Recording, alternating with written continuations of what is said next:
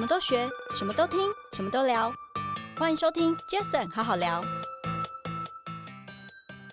嗨，大家好，我是 Jason 杨家生，欢迎收听 Jason 好好聊。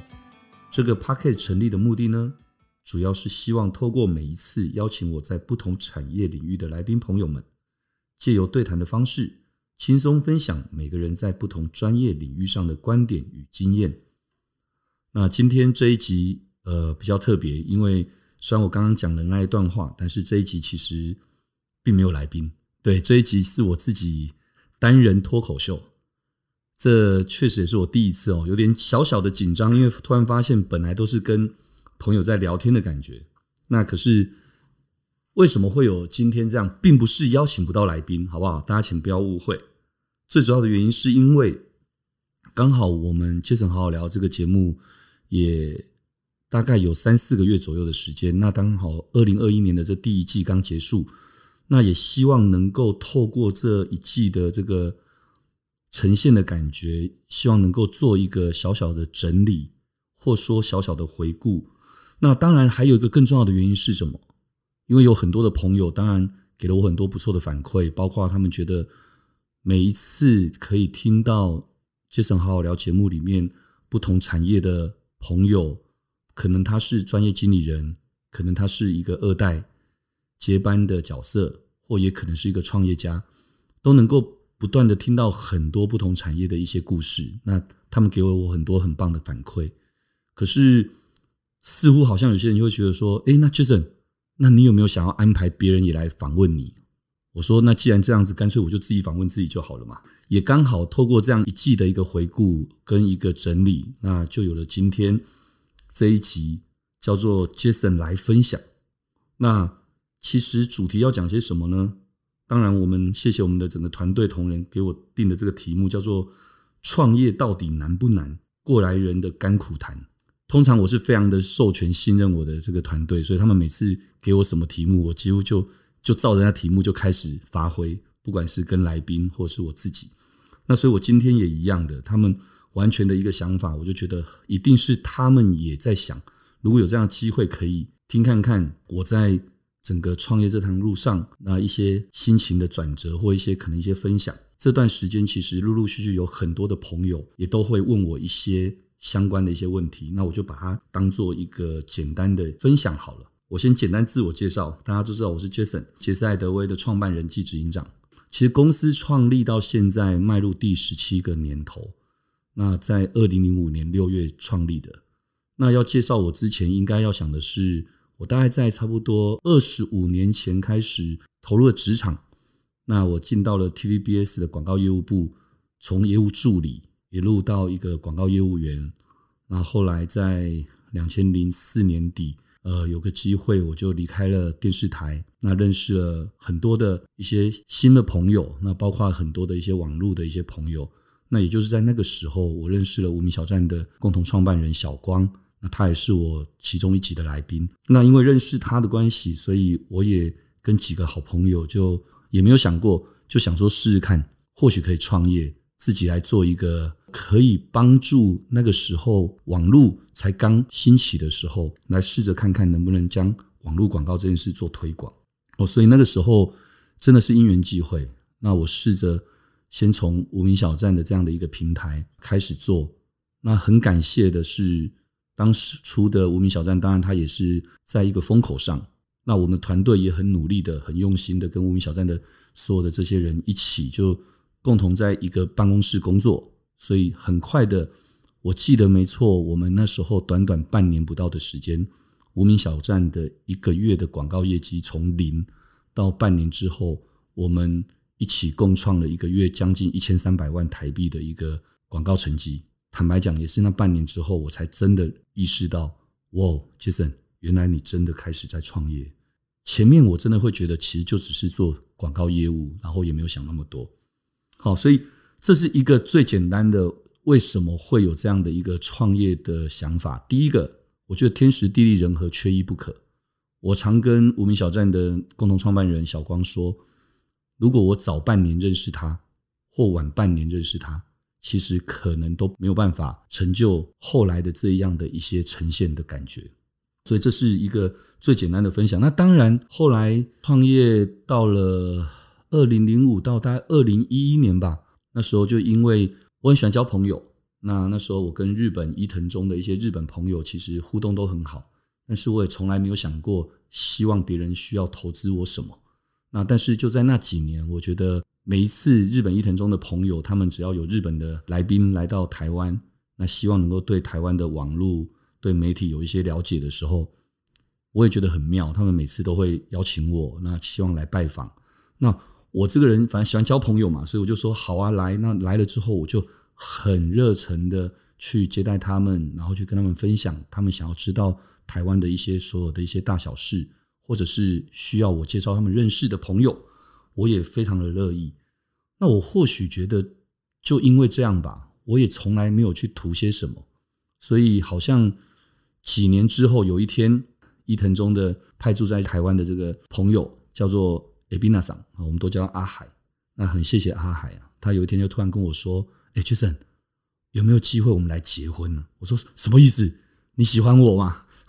后来当然不是，他的意思是说有没有机会，日本伊藤忠在日本投资的一家上市公司啊，叫做爱德威。Edelweiss 这个集团，他们想要进来台湾的市场，因为那时候二零一一年刚好是整个游戏开始在大陆、在日本开始蓬勃的时候，所以他们看到了游戏广告的这一块市场，接下来在台湾一定会有所一些发展，所以他们很希望能够在台湾直接投资一家做数位行销广告业务的公司，然后又可以直接帮助他们在。游戏广告这一块能够有一些增长，也就这样子前前后后跟日本伊藤忠，还有跟日本 Edelweiss 的这些日本朋友前前后后谈了大概一年左右的时间，所以在二零一二年的五月确认了这个引进了日本 Edelweiss 的投资这件事情。那这件事情对我整个创业的这个过程来说，我坦白讲，我认为其实。我常说，这就像是一个你有了一个坚强的后盾，但是你是不是一定要用那个后盾？不一定。但是因为你的心里头会觉得说，你有一个这么好的伙伴在那边的关系，那你或许能够在做更多的事情的时候，能够有更大的信心去做。那当然，事实上证明我也很感恩哦，就是这些年来，其实我们被日本投资这十年来。呃，其实我们真的靠我们自己创造了一些还不错的成绩。我们也和日本有很多很好的一些尊重互动的关系。那这也是从创业，然后后来到引进日本投资的一个简单的过程。那当然，这些年来整个起起伏伏，在创业经营公司的上面，也有非常非常多的一些细微的一些心情可以跟大家分享。那这是我刚刚简单的用一段话去自我介绍，要更清楚的说，就是我这二十四五年来的到目前为止的这个工作生涯，我其实非常专注。我专注在做的是媒体广告行销的这个领域，非常专注。只是我从电视台到平面哦，当初的 TVBS 周刊，再到后来的网络，那网络又到了。很多包括各位都知道的所谓的口碑 KOL 网红这样子的，或者是可能是社群 Facebook、IG、抖音等等这样的一些新的网络数位媒体，乃至于到现在我们很大一块就是数位电商、社交电商等等这一块，也都会是我们不断的去做。所以我常说，我就是很专注的在做一个媒体广告行销这件事，只是。我与时俱进，我从不同的时代，然后做不同的接触。可是最重要有一件事情是相同的，就是我永远都是不预设任何立场，也就是反正新的东西我就尝鲜，新的东西我也不会用我既有过去的一些经验就立刻判这个东西说没有用，或者是不会做得起来。我从来不会用这种方式来想，所以或许因为这样子，我对人对事用这样的方法，因此可能在很多的一些机会，我不会自己去轻松的就把它给 filter 掉。这或许是我一个简单的想法。那到现在也很有趣。你看，呃，在几个月前，因为 Podcast 二零二零是台湾 Podcast 的元年嘛，那我不仅我们公司在 Podcast 这一块的行销这边有做了一些很多的的帮助品牌主跟很多的 Podcaster 做了一些广告口碑等等的一些媒合，更重要的是我自己也成为了 Podcaster。这件事情很有趣哈，很多人问我说：“诶，你为什么会想要做这个？”啊，简单说，我刚刚说了，我同仁叫我做我就做。人 家说：“诶，怎么这个老板怎么这么听话？”对，因为他们都很优秀嘛，所以他们说要做，那我没有理由不要做啊。因为我觉得做反正也好玩。我本来只是站着一个好玩的心态，那顶多就只是想说新的东西，那我们自己去尝试，然后了解看看这个感觉之后，或许诶会有一些不同的启发。可是。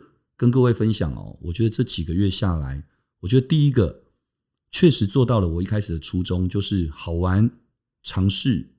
可在过程当中，确实让我们从本来只是代表品牌广告主，在接洽这些 KOL、Podcaster、网红等等这些角色，变得是我们也更能够同理心的去体会，今天可能 KOL、Podcaster 他们本身自己。期待的或想要的是什么？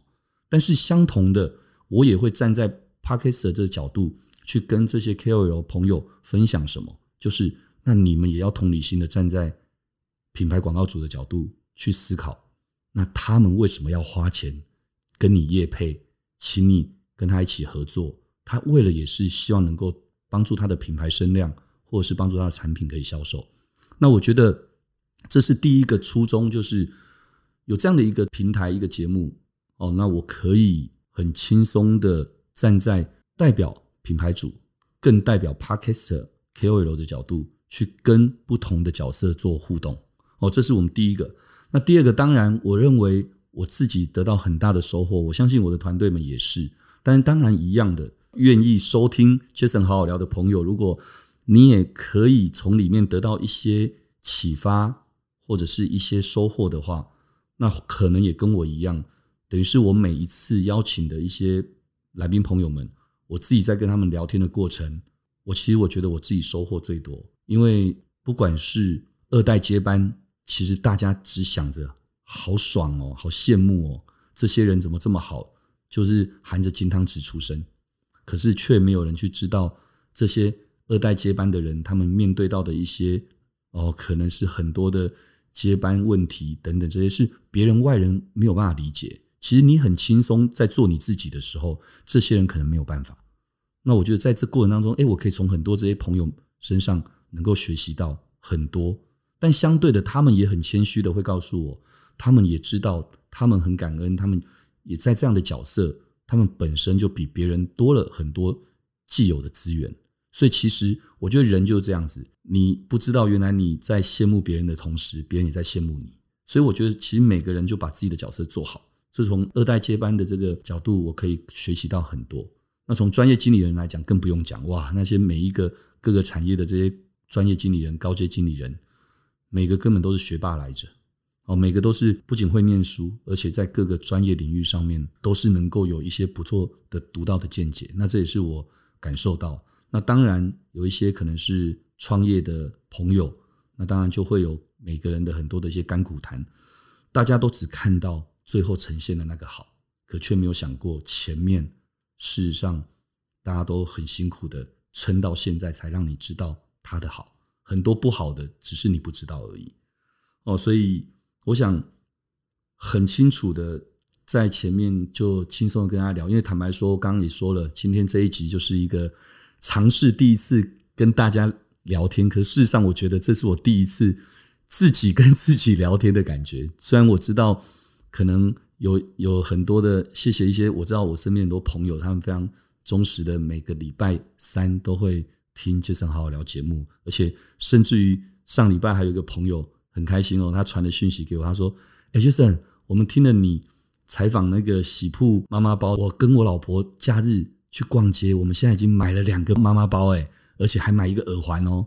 然后他说：“哦，杰森，你真的很会卖。”我说：“可是重点是我没有在卖什么东西啊。”他说，其实因为听了我的节目，得到了一个讯息，知道一个好的品牌，这就是一个很棒的一个口碑啊。我跟我们同仁们开玩笑说，maybe 搞不好以后我们还可以开一个节目叫 Jason 好好买，诶，搞不好可以透过直播，或许搞不好大家可以期待哦，搞不好哪天我自己来弄一个直播节目，就叫做 Jason 好好买。不一定是要买贵的东西，而是要买的是可能不管你重视的是 CP 值啊，不对，应该是我重视的是 CP 值，或是我重视的是一个生活的一个 style。我觉得 anyway 就是反正我没有压力嘛，我又没有什么业绩压力等等，我要的就只是我很热情的想要分享我 Jason 用过什么样的东西，或我正在用什么东西，我做了功课，为什么它那么好用？或许没有错，就像电视购物达人一样，可是对我来讲，我就是。秉持着想要热情的分享的一个心情，所以搞不好杰森好好聊是这么轻松的跑出来的一个节目。未来搞不好杰森好好买也可以是这样的一个节目，也不一定。这题外话，你可能没有做这件事，所以先说不一定一定会做。OK，可如果很多人给我很好的反馈哦，就像有些 YouTuber 会说：“哎，各位你们对我的按赞鼓励小铃铛就是最好的一些对我的肯定的动力。”就请你在下面留言，那或许各位。搞不好你也可以说，哎，Jason，我也很想知道你平常都喜欢一些什么东西。搞不好我还真的会做这件事，好不好？那谢谢同仁帮我整理了一些自己访问自己的访纲。那当然这些很多也是他们平常有时候会听我跟朋友分享，或者是有很多也真的是朋友会问我的一些问题。那我就一一的来简单的聊聊天吧。OK，Jason 跟 Jason 聊天。第一个，我觉得他讲说。在 TVBS 工作了快十年，那是什么样的原因决定自己出来创业？很好哦，我们刚刚已经一路这样子 go through 起来，那现在再回过头来去想为什么？其实很简单，我跟各位说，我其实根本没做任何准备，我就是把平常我自己想的，我平常讲的就很轻松自然的就在节目上跟大家分享。那第一个，我三十岁那一年。哦我三十岁那一年，为什么会离开 TVBS 年代东风这样的一个电视平台？然后，其实坦白讲，收入在那个年代，在那样子的平台是一个还不错的地方。但是我那时候那一年刚好，我印象很深刻，二零零四年十一月，因为刚好我过完生日的隔天，我提了辞呈，我就离开将近十年的电视台的工作。那时候我的想法很单纯诶，我只是觉得，嗯。Jason，你三十岁，那你虽然在这里，你很得心应手，你也没有太多人会给你太大的一些压力等等，因为你自己已经很清楚知道你平常在做些什么事。可是就是因为这样子，再加上在一个电视台这么大的一个环境，我自己坦白说，我做了快十年，我就是从一个广告业务助理到一广告业务员，我们那时候的名片叫做业务行销。或许三十岁的我，我会觉得。哇，Jason，你很感恩哦，你的收入还行，因为业绩都还不错。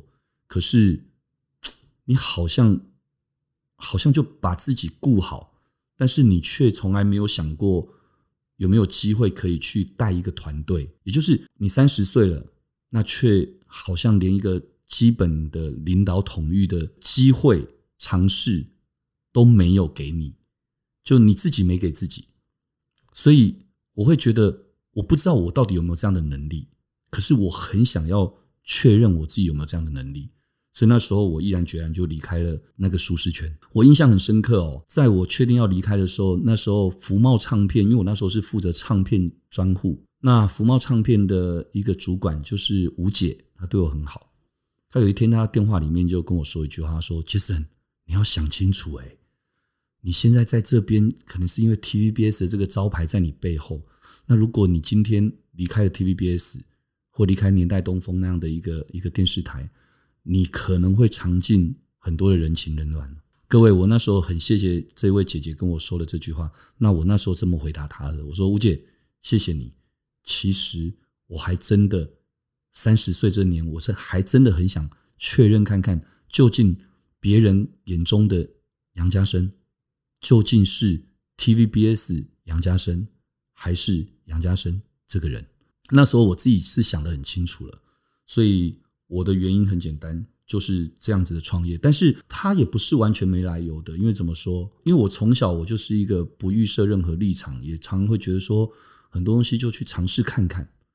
所以那时候刚好 MP3，因为我刚说我做唱片专户，所以在那几年，其实 MP3 网络 MP3 的这个下载啊等这些，其实慢慢的已经开始重创了唱片音乐产业。所以也因为这样子，可以让我有机会去思考，哇，连一个这么大的流行产业、音乐产业，都可以因为一个网络的这个就有这么大的一个影响。那既然如此，是不是我应该去多接触所谓的网络？那时候其实很多人都还没有开始做这个，所以我我应该是算很早期就开始接触网络的人。所以很多人说：“哎，Jason，你你能够今天做这些东西都做得这么前面，或接触这么早，我觉得可能跟我的个性真的有很大关系。我可以把时间回推到二十四年前，就是我刚进 TVBS 的时候，因为我刚刚讲的是十年后离开，但其实我要讲的是，我刚进 TVBS 的时候，我在当广告业务助理的时候，大家知道 TVBS 的公司那时候就在八德路一段二十三号，就是光华商场，那时候还没有拆。”在光华商场旁边的一个大楼，我记得在二楼。那时候我只是一个小业务助理哦，但是我很喜欢楼下常常看到很多的一些笔记型电脑、PDA 等这些东西，所以我在那时候很早的时候，我就我就对这些三 C 的东西很感兴趣，所以我反而是全 TVBS 广告业务部八九十个同仁里面，我是第一个买了一台轮飞电脑。我还记得那时候，我靠，还不便宜，一台八万八千块，轮飞电脑的笔记型电脑。然后我一个人就拿这台电脑，然后就在办公室等大家快下班的时候，我就自己拿那个电脑，然后接着电话的 modem 哦，modem 的线，那个五十六 K 的 modem，我就这样接了，然后就开始用 HiNet 拨接上网，只有五十六 K 而已。我那时候是第一个用笔记型电脑在办公室上网的人，那所有大哥大姐。看到这件事情，其实都觉得很新鲜。诶，我那时候也真的是切成好好买，因为我那个时候因为这样子，几乎办公室至少有二十几个人，因为二三十个人，因为我买了轮飞电脑。然后后来也一样的，大众 Leo 也推出了第一台的 PDA，那 Windows CE 的 PDA，或后来什么多普达也也推出了什么第一台的 PDA 电话等这些，我好像都是第一个买。然后后来业务大哥大姐都都买这件事，所以我刚刚提到这件事情，就想。诶，这可能其实第一个，我本来就喜欢接受新事物，又不预设立场，加上很多这些新的呃网络科技、三 C 这些东西，可能跟我现在后来在接触的这数位行销媒体，我认为应该都有一些关联。哦，所以这是我为什么觉得网络时代来临的时候，我那时候也会想要试着能够出来。自己做看看，但是我从小到大，我从来没有想过自己会创业当老板，真的没有。不像现在，我可能身边很多的年轻朋友，其实感觉好像都是念书的时候就决定要创业当老板的感觉。那事实上，他们也大部分很多人都很有能力，真的。可是或许后面会聊到，其实我觉得创业跟有没有一点成绩或干嘛等等，有些时候好像跟能力其实不一定是完全相关。这件事别人一定会觉得很好奇，怎么会这么说？但是我想，我等下后面可能会说一下，但我可以先点到一下。我个人认为啊，就像我刚刚说的，任何一切事情都是天时、地利、人和。所以，什么叫天时、地利、人和？简单讲就是运气。当然，很多人会说啊，其实你好谦虚哦，或干嘛？但不是，就是因为你更知道，原来有很多的这些。巧合所堆积而成的这些，让你有现在所有的一些呈现的时候，你反而会更谦卑，因为你知道努力只是基本的，但是有多少人比你更努力，但他也没有特别的得到什么好成绩，可是你就真的比别人多努力吗？那只是基本的，但是你却能够有这些成绩，所以你说你不感恩，那怎么说呢？哦，所以这我后面如果有一些题目有提到，我可以多多聊一些。那创业初期怎么找到适合的伙伴这件事，其实我还是很感谢啊，很感恩。其实刚开始创业的时候，身边几位朋友，然后大家一起，那时候真的大家没有任何的经验。我常开玩笑说，如果真的有这个经验或很了解的话，就不会有随便乱喊趴数这件事，就是诶，那我几趴，我几趴这样子的创业。不会是这样，而是会很清楚的去定义很多东西。可是我觉得创业初期确实需要有一些身边的伙伴跟你一起，因为不可能一个人可以成就所有的事情。所以我还是很感恩刚开始创业的时候身边的一些伙伴，即使后来大家各自做了不同的事情，甚至于坦白讲，我身边有很多的创业朋友，十之八九，其实回顾过来，可能九成以上都会有创业过程当中跟伙伴的一些误解。其实我觉得那不叫误解，那只是可能每个人的观点、每个人的角度、认知的很多事情的不一样。我相信听这节目的朋友，如果你自己创业，你可能自己回想一下，是不是很多时候就是这样？我常开玩笑讲一句话，就好像我们两个人同时间认识了周杰伦，但那时候他还没有红，可是我发掘了他，可能你培养了他。那如果他永远都没有红，我们可能永远都还是好朋友。但是很多时候，我常说，人最不应该的就去考验人性这件事。可能哪天周杰伦真的很红的时候，可能很大的机会，如果又没有太均分或等等的时候，就可能会发现一些状况发生了。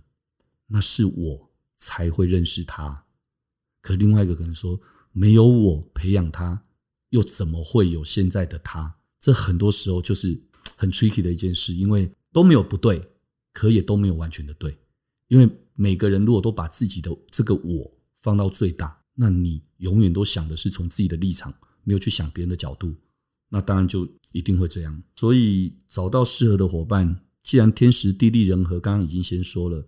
那就代表那时候的缘分会遇到什么样的人，不管在过程当中做得好或不好，其实你回过头来，只要现在是感谢的，是感恩的，那代表那时候遇到的任何一个人都是好的。我印象很深刻哦，我那时候刚创业的时候，我们最早期除了代理无名小站之外，我很感谢还有一个伙伴，就是现在的达摩媒体，达摩媒体的 Mars 跟 Aden 这两个创业伙伴。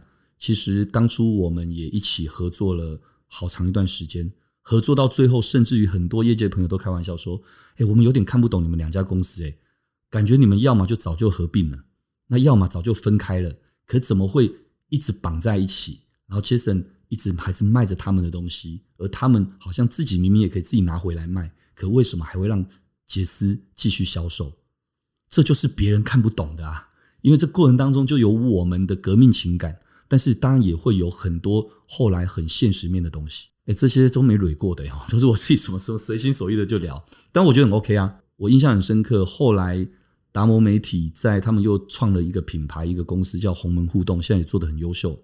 哦，Mas 这边在负责的，我印象很深刻。有一年他们创了这个鸿门互动的时候，在 W Hotel 的一一个发表会，我有去参加，我就在会场上面，我就遇到了 Mas 跟 Aden。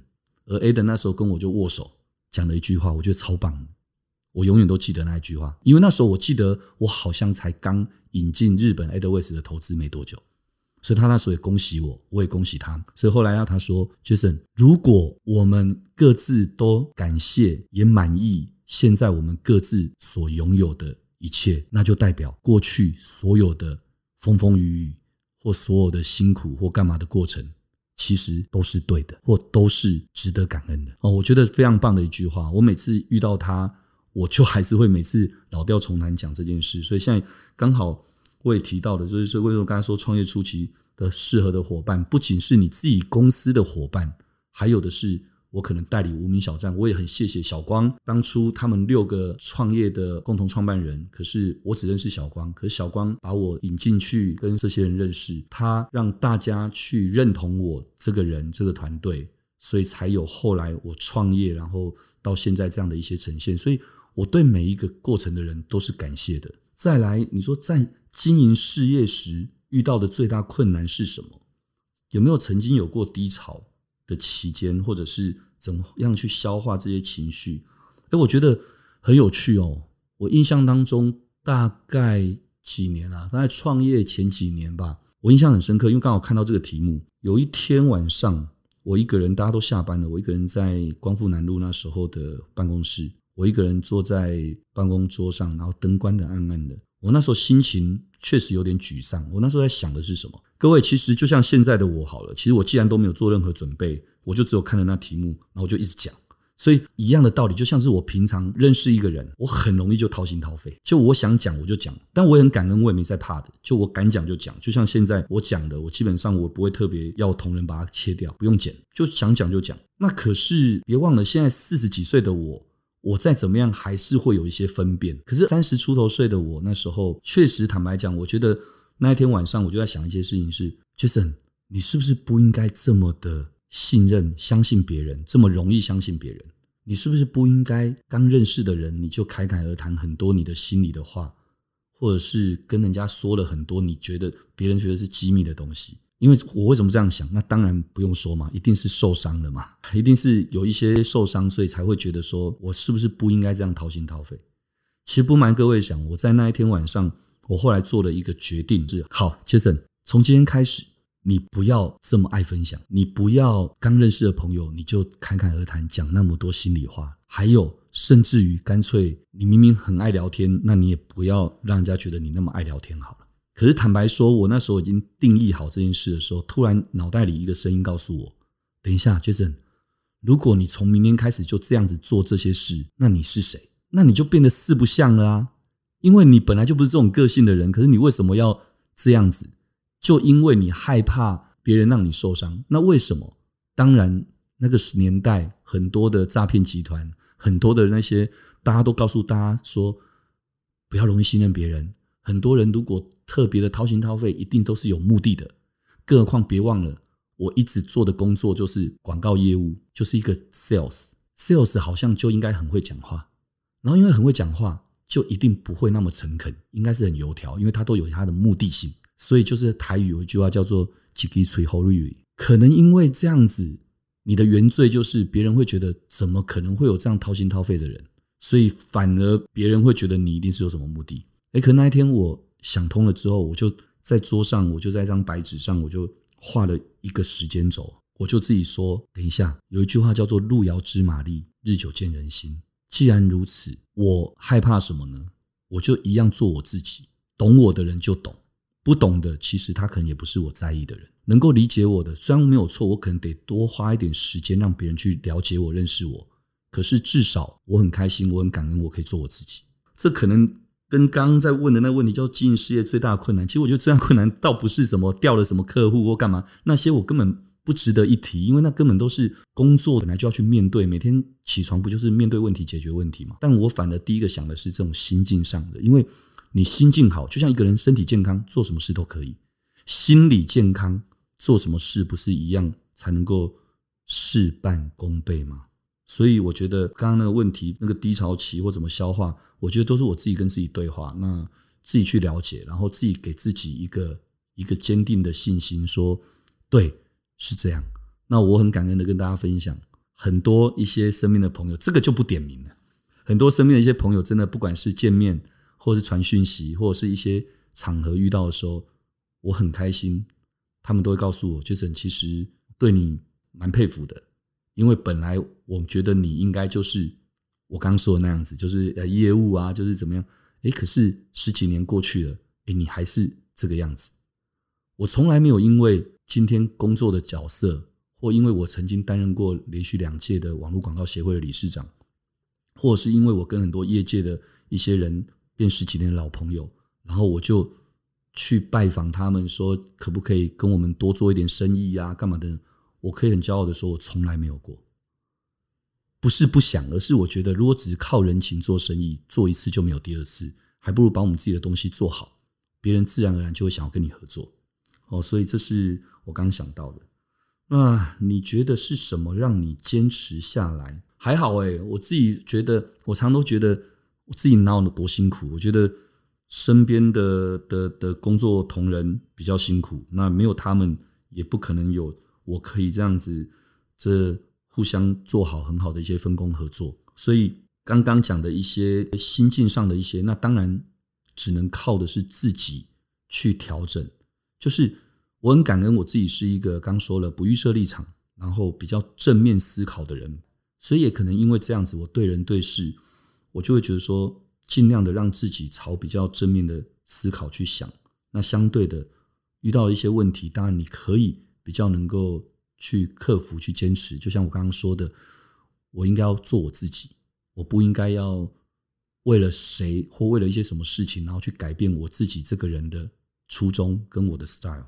另外，有很多人问我啊，对啊，那在经营这个管理的时候，有遇到的一些困难又怎么解决？刚才经营事业，现在经营者，那这个应该比较像是做任何事情对外跟对内。刚刚那个比较像经营事业，这样比较像对外这个经营管理比较像对内。遇到什么困难，如何解决？其实做事情，说实话都不难。我觉得最难的是面对人，做人最难。所以我也曾经分享过一句话，我说很重要，说要说三次，就是做人往往比做事还要不简单。怎么说呢？因为人会随时变的。你会变，别人也会变，所以你看有这么多的维度在变来变去。可是做事情，其实那件事情就算状况是这样子，它也不会突然又变另外一种状况。所以你只要能够把一个支点拉好，再去处理那件事，那件事就可能有机会被你处理到尽量比较圆满，不见得完美，但是可以圆满。但人不一样啊，人现在跟你讲好了，下一秒可能又变。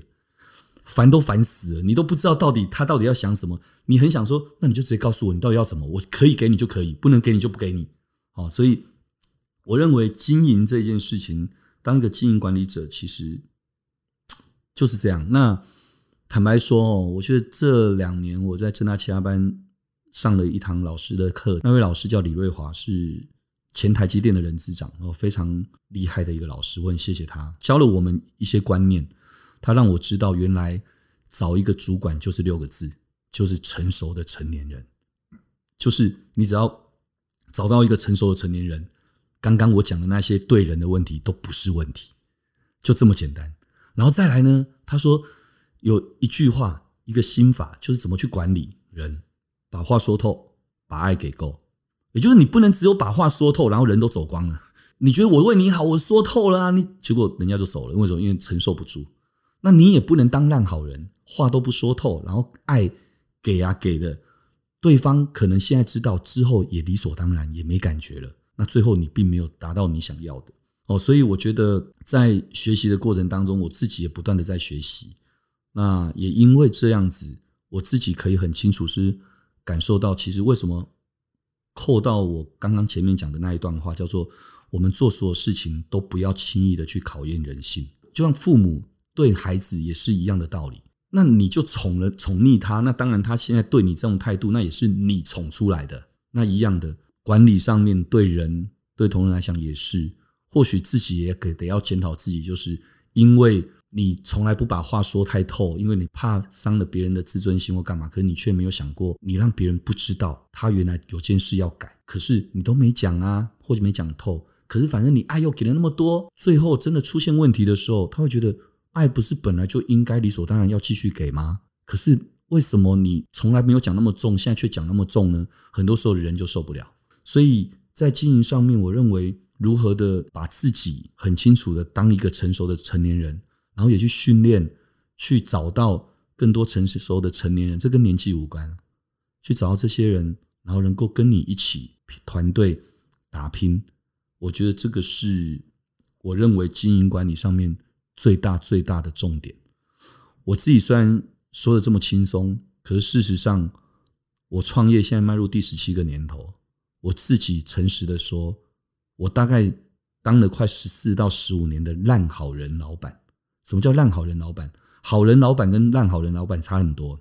烂好人老板就是刚刚说的那种，可能爱就一直给，当然没有什么叫给不给够，可是话有些时候就觉得，哎呀。不好意思说得太直接，就反而造成了很多很累的事，所以我印象很深刻。在几年前我开始了解了这些的时候，我做了很大的调整。我首先邀请了成熟的成年人来公司当我的主管，再者开始很自然而然的去做很多的公司上面的一些调整。那这两年多来，我非常感恩哦，因为整个公司的体制、公司的这个整个文化氛围，真的完全都不一样。现在公司的各个部门，其实我常都开玩笑说，他们都像自走炮一样，就是根本不用去管他们，他们自己就会很积极努力去做很多事情。那相对的，是不是自己就可以更轻松？所以，当两年多前我开始做了这些事的时候，我开始有了很多的体悟。我有一天晚上，我就在 Facebook 写了一段话。这一段话是这么说的，我觉得还有点押韵哦。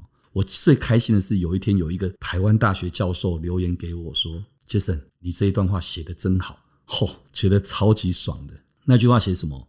我说：“过去温度优先，制度始终紧跟不上；未来制度优先。”温度随后附上，对，我那时候就是打从心底就想出了这两句话。我要告诉大家，不是不给温度了，而是我以前一昧的只以为给温度就是一个最好的团队管理氛围，但不一定是。因为为什么？因为温度多了，可是却没有制度的时候，反而是乱成一招。当然，这是有阶段性的。我不得不说，如果现在在收听的朋友，如果你现在才刚创业，才两三个人、五六个人、十个人以内，确实坦白讲，你那这个时候讲制度，可能很多人也不理你。或许你这个时候温度是应该的，可是等你到二三十个以上的人的时候，你也要开始去审思一件事情，就是你需要有一些制度，因为你得要保障每个人的公平性，跟要让未来很多的事情不会因为人治而去做了很多的一些影响。那哦，我们同仁果然是很用功哦，有在听我常常分享的一些事情，所以第六个问题写的是分享自己工作上秉持的三颗心。对，因为为什么会这样说呢？因为我常常在在公司的大会上都会跟同仁们分享，当然我跟很多朋友也会分享。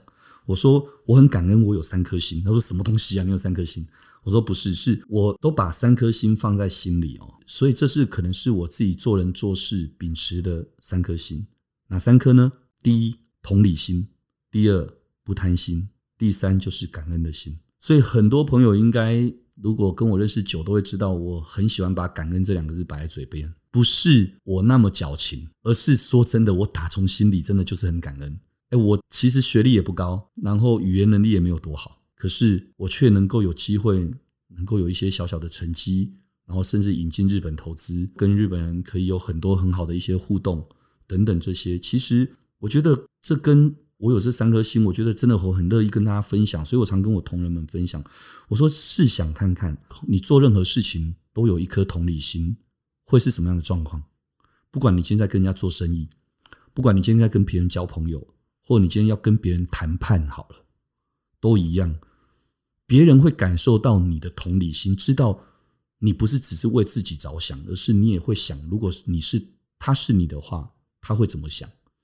我想问各位，如果是这样的话，哪件事情会有不好的呈现呢？因为为什么？因为一定是非常好的一个互动的过程，因为大家一定是去体会到对方。第二个不贪心也一样啊，你不贪心，你让利，你利他，相对的别人。也会感觉到跟你合作没有压力，不会说现在这样做，但是未来可能你会把它吃掉。那感恩的心泛指所有一切，即使是你现在回想当初可能骂你的人，当初可能真的是酸你，或者是在合作过程当中给了你很难受的一些事情的人，可你现在回想起来，往往不就是因为那一些问题状况，才激励你要变成更好的一个人。或是才帮助你去解决那些你可能被嫌弃的，或人家可能不理解你的，你也想办法去让别人更理解你是什么样的人。这些所有的过程，难道不用感恩吗？所以我相信，如果一个懂得感恩所有事情的人，我认为啦，我自认为老天爷不会对你太差，这是我自己的个性哦。这也是简单的分享。那再来，平常有什么习惯吗？养成这个习惯后，生活有什么改变？诶，这是我平常 采访别人的时候问的问题。对对对，好，哇，这个就很汗颜了。因为坦白讲，我自己觉得啊，我自己自己啊，觉得好像运动这件事情，我应该要持之以恒，一直都没有做得特别好。那这也是我接下来。运动啊，旅行啊，真的都应该要自己多做一些规划。身体健康才是所有的根基。那再来就是对想创业的人，或者正在奋斗的创业者，有什么建议？嗯，这十六七年来哦，我因为工作产业的关系，所以我很容易会接触到非常多的新创的公司。我只能说。每个都好厉害，至少学业很厉害，专长很厉害，或者是在他们做的执行力等等这些都没有话讲。可我刚说了，为什么只有少数的人可以有一些好的成绩等等？很多人可能大部分的，其实大家都知道，创业的成功率本来就不是那么高。我这样讲，我不知道会不会得罪到一些人，但是反正我也没点名嘛，所以应该没差。说了十几年来，我看了一些哦，我常私底下跟一些朋友说，我觉得有一些人似乎可能都犯了某个我们从小到大都常听到的一句话。聪明反被聪明误。我我说真的，这是我自己在创业之后，我自己接触了很多的一些看到的。我觉得真的是这样哎，就是很多人明明这些人是真的很聪明、很厉害，而为什么最后好像没有太好的呈现？后来我再去感受、再去了解之后，我会觉得说，或许就是聪明反被聪明误吧，因为太聪明。我这样讲不是说叫大家不要这么聪明，当然也不是说因为我要告诉大家说，因为我没有很聪明，所以我才有一点点小小成绩。我觉得聪明跟智慧是不一样的，各位。我觉得聪明跟智慧，我宁可选择有智慧。我觉得如果说要跟大家分享什么，我只能说第一个怎么办？我所有东西好像都可以把那三颗星放进去，诶，可这样人家会不会觉得我很不用功？都只是一直用这个在套。但是各位相信我，很多事情不就是这么的简单吗？早睡早起身体好，大家都知道。只是到底有多少人会早睡早起？对，可是确实。不要迟到，这个会让人家觉得你是一个守时、守信用的人。这大家也都知道啊。可是到底多少人会做到？可这些真的好像是老生常谈，但确实很多事情是真的。就是在创业的过程当中，第一个不要预设任何立场。对 interview 的人，或许这个人你现在看他是这样，但未来搞不好他在你这里可以得到的化学变化可能不一样。第二个，你不要预设你过去在什么某某公司或做过什么样的事情。然后用那些经验来判断，现在你看到的新的这个件事情不可能 work。别忘了一件事，过去的时空背景跟现在未来的时空背景是完全不一样。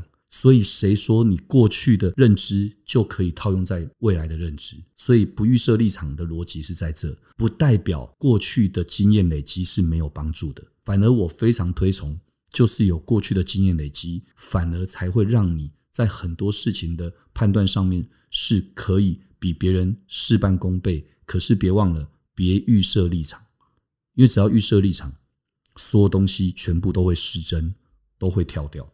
这是我第一个刚刚说的，我可以分享。那第二个就是，如果能够能够去跟更多的合作伙伴创造双赢的合作机会，我鼓励大家其实能够更 open minded 一点。很多人不相信。前一阵子认识十几年的一个业界的朋友，就突然听到说：“啊，Jason 哥，你是说你们公司第十七年了，然后也被日本投资，然后现在成绩也一直都有不错的成长。你是说你们都没有自己养技术团队，自己开发产品技术吗？太匪夷所思了吧！”我跟他说：“怎么会？第一个，我懂不懂？我说我不懂。我既然不懂的一个东西，我硬要去做或硬要去管理这样的一个团队，是最对的吗？”不是，当然很多人会说，那你就找一个懂得成为你的伙伴等等这些，当然没有错。可是下一句话还没有说，是 Jesse Edwards 做所谓的 digital marketing 的这个 total solution。其实我们永远当年有无名小站，现在不见了；当年有什么，现在没有了。所以我们永远都走在最前面。我们永远其实只要看重一件事，就是如何提供品牌广告主最佳的行销解决方案。所以，我们不是为了要做一个什么东西，不断努力的推销这个东西给客户，然后我们就会赚到更多的毛利、更多的钱。我觉得这不会长久，而且技术没有独家，技术只有领先。那你永远很有可能，只要别人领先你，那你这个是不是就没有了？而且再者，如果你可以是跟所有的技术产品伙伴合作，第一个，别人永远不用担心你会自己用一个产品、用一个技术。cover 他们，所以他很乐意跟你长期的持续合作，而且愿意跟你一起共赢、双赢，然后共享利润。那这个时候是不是代表你不仅可以拥有最新的技术产品平台之外，更重要的是所有的你都可以用？就像盖房子一样，可能这家建设公司它擅长盖别墅，另外一家建设公司它可能擅长盖的是集合式住宅。那可是你的客户可能有人会买别墅，有人会买集合式住宅。那你为什么要自己只养一批只做别墅的工人呢？你如果可以跟更多的这些建设公司或营造公司合作，你不是又可以跟大家一起打群架，一起把这一个市场饼给做大，然后让更多的客户从你这边来，但是可以同时享受要选择更多不一样的解决方案吗？我想这也是我会想要跟大家分享，就是很多人或许我也认同，今天吃独食当然很爽，但是你到底能吃多久？还有你自己有多少本事可以吃？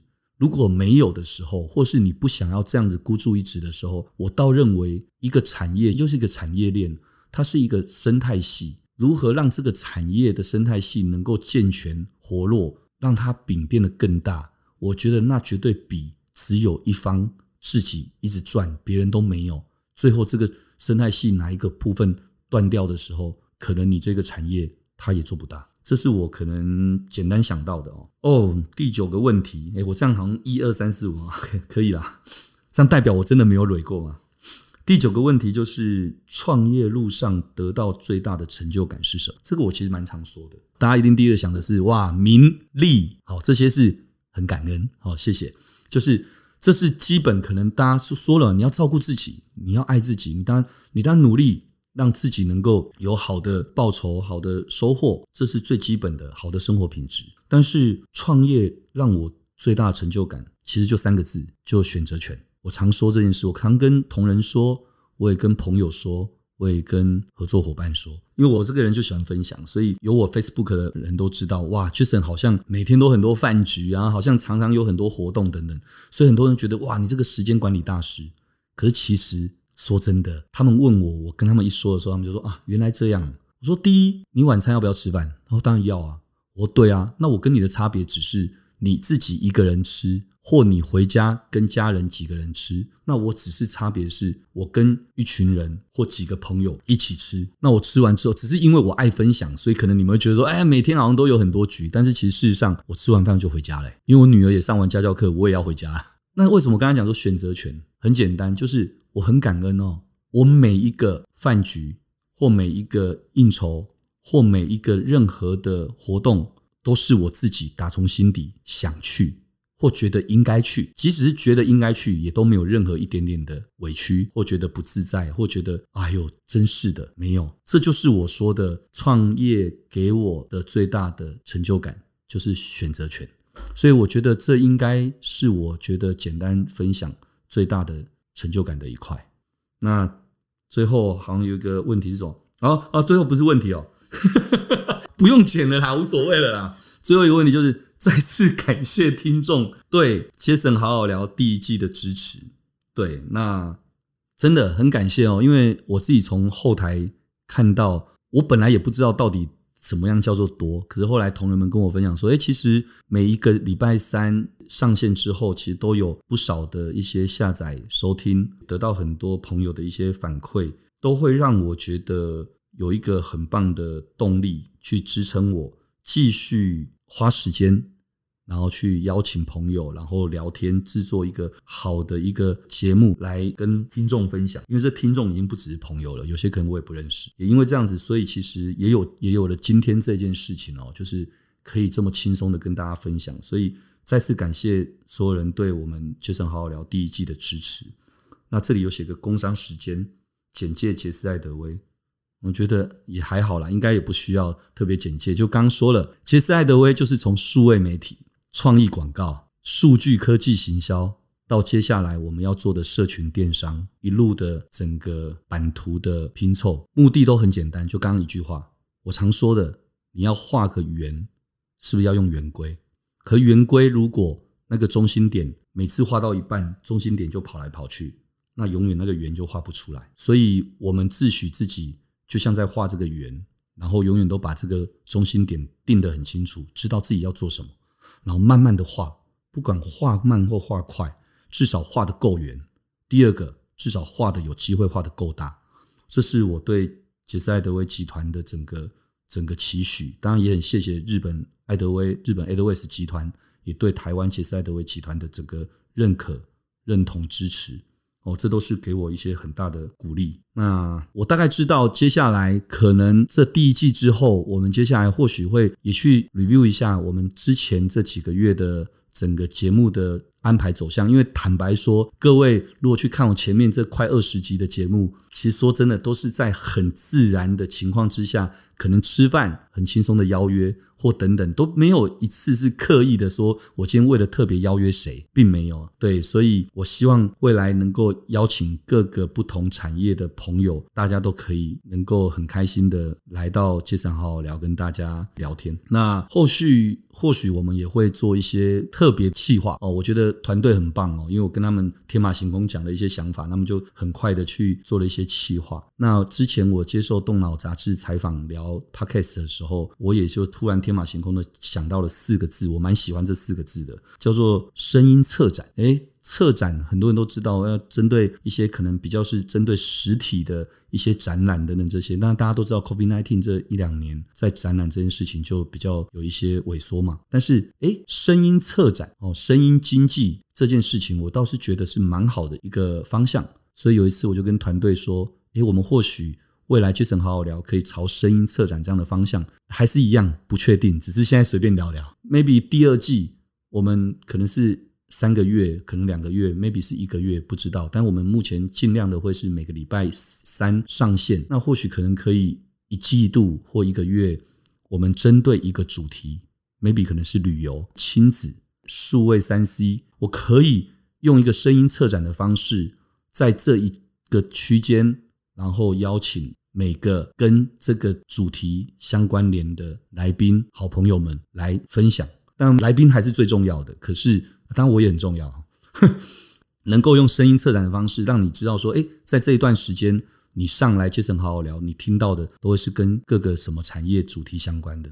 这或许会是一个非常有趣的感觉。包括我们现在只是偶尔的剪个。小花絮让大家哭手莞尔一笑，未来有没有可能变成是诶，我们也可以 Podcast、YouTube 都有，搞不好也可以。那也可以 YouTube 的方式，就我刚刚说的，搞不好是不好意思，电视购物达人在这，就是变成是 杰森好好买，搞不好是我来跟大家分享我开的车，我很喜欢哦，特斯拉，我很喜欢什么？诶，我买的一个小玩具是什么？我觉得或许诶也蛮有趣的。哦，如果你认同杰森的话，当然前提是这一个部分，好不好？那我也不知道到底聊了多久。我想今天杰森来分享这一集就到这里，好不好？那感谢大家的收听，杰森好好聊，我们下次再见喽。OK，拜拜。